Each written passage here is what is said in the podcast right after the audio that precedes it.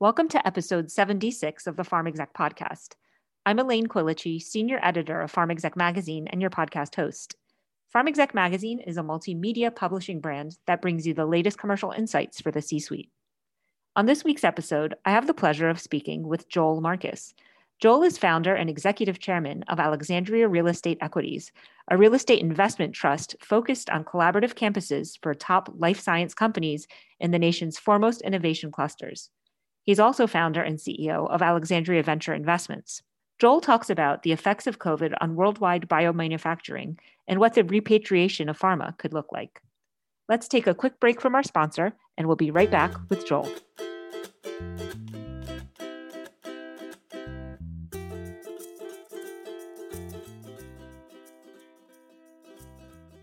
What if you had limitless access to customer insights? Accelerated timelines, and set fees.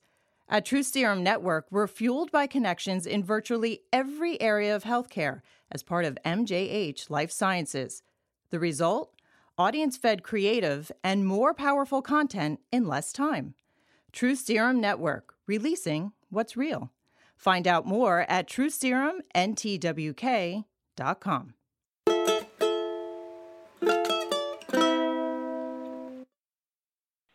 Hello, podcasters.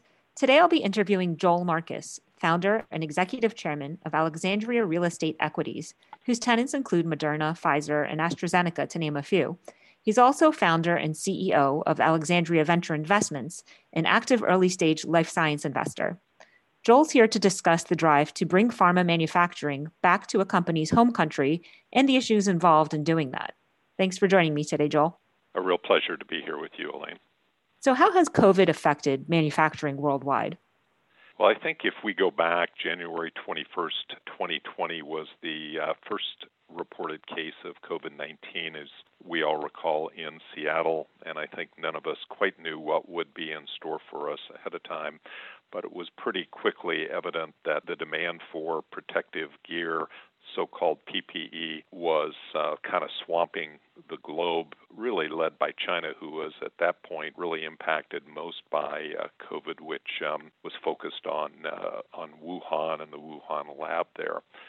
And so, what uh, what I think it did is it shined a particularly bright light on, I think, two two really big megatrends that I think were revealed by the confluence of these factors, kind of the onset of the global pandemic and the fact that there was a rush in you know among global players, countries, and so forth for this uh, you know so-called PPE at that time. And those uh, trends really were that you really needed to control the supply chain for critical medical equipment and also the um, the medicines, vaccines, tests, and things that would come out of this and be necessary to fight the pandemic. You really had to have control over. You couldn't rely on third parties and it became, I think, a matter of true national security. So it was a pretty big shock. None of us have been through a pandemic. The last one, as we know, in a big, big worldwide way, was back in 1918, the Spanish flu.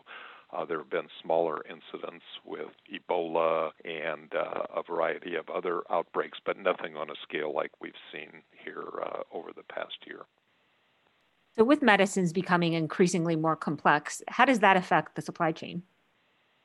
The interesting part about it is in today's world, with the advent of so many new technologies, we're finding new ways to produce medicines. You know, I think it's it's known that uh, there are about 10,000 known diseases to humankind, and really, we have only about 500 addressable therapies, very few cures actually, but uh, only about 500 have been addressed. So that means we've really made inroads on about 5% of the diseases worldwide. And uh, that just shows that we're in the early days of what we call the biology revolution, really trying to figure out and unlock the secret to trying to um, turn these diseases either into chronic conditions which can be treated or in fact cures, and the ultimate goal would be could we prevent these?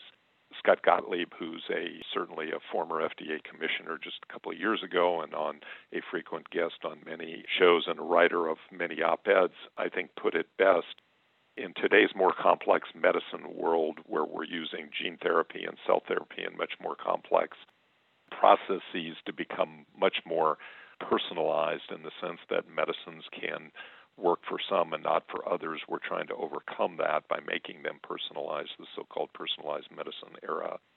It used to be that about 80% of the complexity was in the clinical development and about 20% in manufacturing. And that's kind of flipped on its side, where now uh, the complexity is mostly on the manufacturing side. And in fact, many new startups and many companies that have grown rapidly, much of the value attributed to those companies actually is because they either own or, in fact, control their the manufacturing processes, which are considered very valuable IP intellectual property, and that's contributed pretty huge value to these companies. And so the control of that, the proximate, the need to keep it proximate to the research and development and clinical processes has been one that uh, has emerged as a, a, a, really critical factor in this uh, in this pandemic.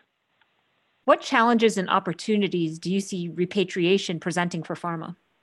Well, I think these two megatrends that I just mentioned have really presented, uh, I guess, both, as you said, or as you asked, both challenges and opportunities. One is can you control the supply chain, novel research, the development and clinical process, and then now most critical is really the manufacture of these new so-called new medicines, the new medicine era. And how do you how do you control that? You really need to have it in in a country where you have all the resources and all the legalities and regulations that you need to um, uh, to not be dependent on third parties. And so, to the extent that a lot of companies over many years, really driven by uh, unfriendly U.S. Uh, tax practices and unfriendly U.S. regulatory practices, many companies have set up sophisticated supply chains overseas. And now the challenge is can we bring those back? Over the last four years, the administration worked hard to bring back both for tech and you know biopharma, encouraged the repatriation of uh, those supply chains, both for physical plants, um, making it easier to uh, uh, to build or to um, actually center those things in the United States. And there was incentives to bring cash back, and many of the tech companies brought hundreds of billions of dollars back to the U.S. Um, and the concern now, the the opportunity is, can we keep that and accelerate that pace going into the next administration? And there is some certainly pretty loud discussions among a number of people in the administration about maybe clamping down on regulations, making them tougher, uh, and um, making it harder, raising corporate taxes, so making it harder to repatriate cash and equipment and plant back to the United States. And uh, that would be a, um, a short term win to try to address the federal deficit, but it would be a long term huge loss in that uh, billions and billions of dollars, hundreds of billions of dollars would revert back to overseas account, and uh, many people would revert back or even leave their current uh, supply chains uh, overseas where they're more tax protected. So I think the combination of challenge and opportunity is one that we have to think long term here, not just simple short term kind of um, patchwork solutions. Is there a way for the industry to use its recently improved image post COVID in a way to move things along? Well, I think that's one of the really uh, Lane bright spots um, that the uh, industry has at the moment, and that is if we remember back to the days of uh, Roy Vagelos, former CEO of Merck, he was uh, oftentimes CEO of the year. Merck was widely praised as company of the year. In uh, in those former days, and we haven't seen the biopharma industry in quite that light up till the onset of the uh, COVID pandemic. You know, pharma was for a number of years the whipping boy. It was really bipartisan whipping in the sense of aggressive price increases, and then there were a number of um, rather distasteful figures, Martin Shkreli being one of them. He didn't really represent the, the core of the industry, but people perceived that people like him who were doing kind of unsavory things represented the industry, and that was a, a real sad case because the industry is one of the core, really good industries, both in the United States and the world. And I think COVID has shined a bright light and really repositioned, really pivoted the industry's image in a super positive way rather than being the whipping boy, uh, you know, price increases, etc. It's now become kind of the savior of uh, humankind.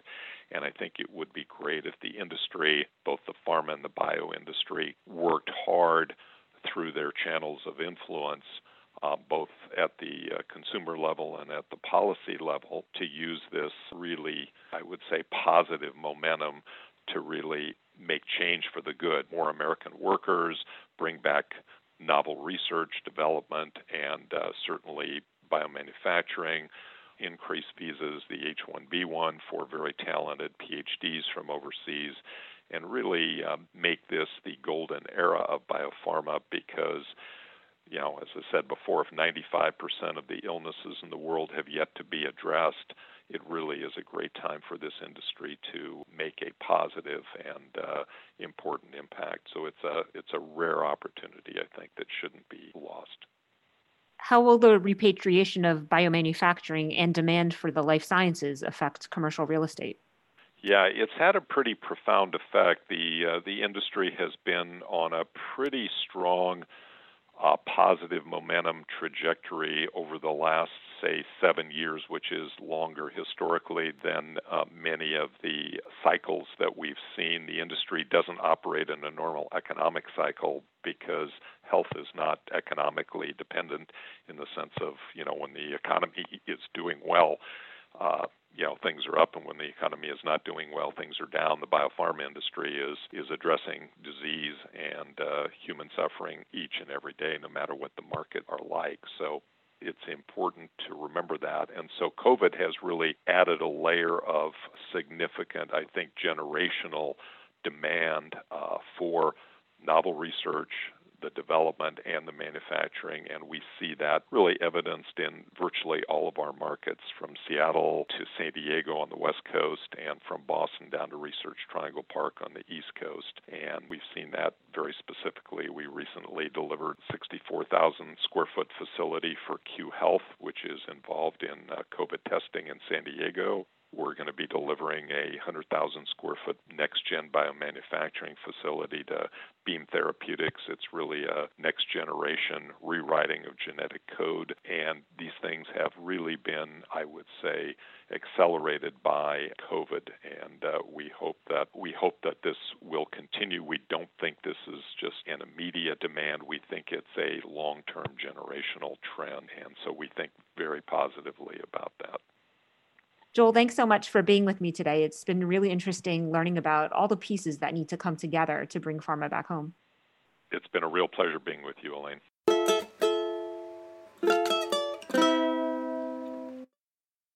What if you had limitless access to customer insights, accelerated timelines, and set fees? At True Serum Network, we're fueled by connections in virtually every area of healthcare as part of MJH Life Sciences. The result? Audience fed creative and more powerful content in less time. True Serum Network, releasing what's real. Find out more at trueserumntwk.com.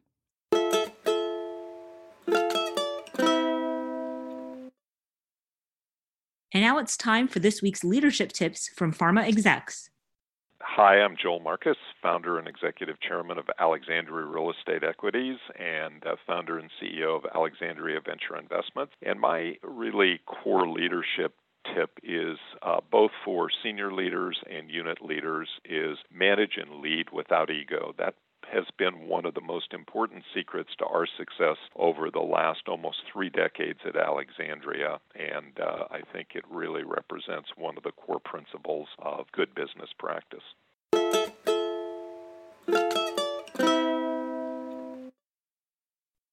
Thank you for listening. We hope you enjoyed this week's Pharm Exec podcast. We are always pleased to take you behind the headlines, provide expert tips from industry leaders, and give you an inside look at what the Pharm Exec staff is working on. Remember, you can always find us on the web at pharmexec.com, on Twitter at pharmexec, on Instagram at pharmexecutive, and on YouTube. The views expressed on this podcast do not reflect the views of PharmExec, its parent company, or our advertisers. For editorial questions, please email editorial director Lisa Henderson at lhenderson at mjhlifesciences.com. And for sponsorship opportunities, please email group publisher Todd Baker at tbaker at mjhlifesciences.com.